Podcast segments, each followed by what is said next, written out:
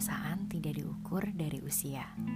Nyatanya, seiring berjalannya waktu, pendewasaan adalah sebuah proses dari bertambahnya usia. 27, 28, 29. Sebuah masa yang menjadi titik awal dari dimulainya pendewasaan kehidupan.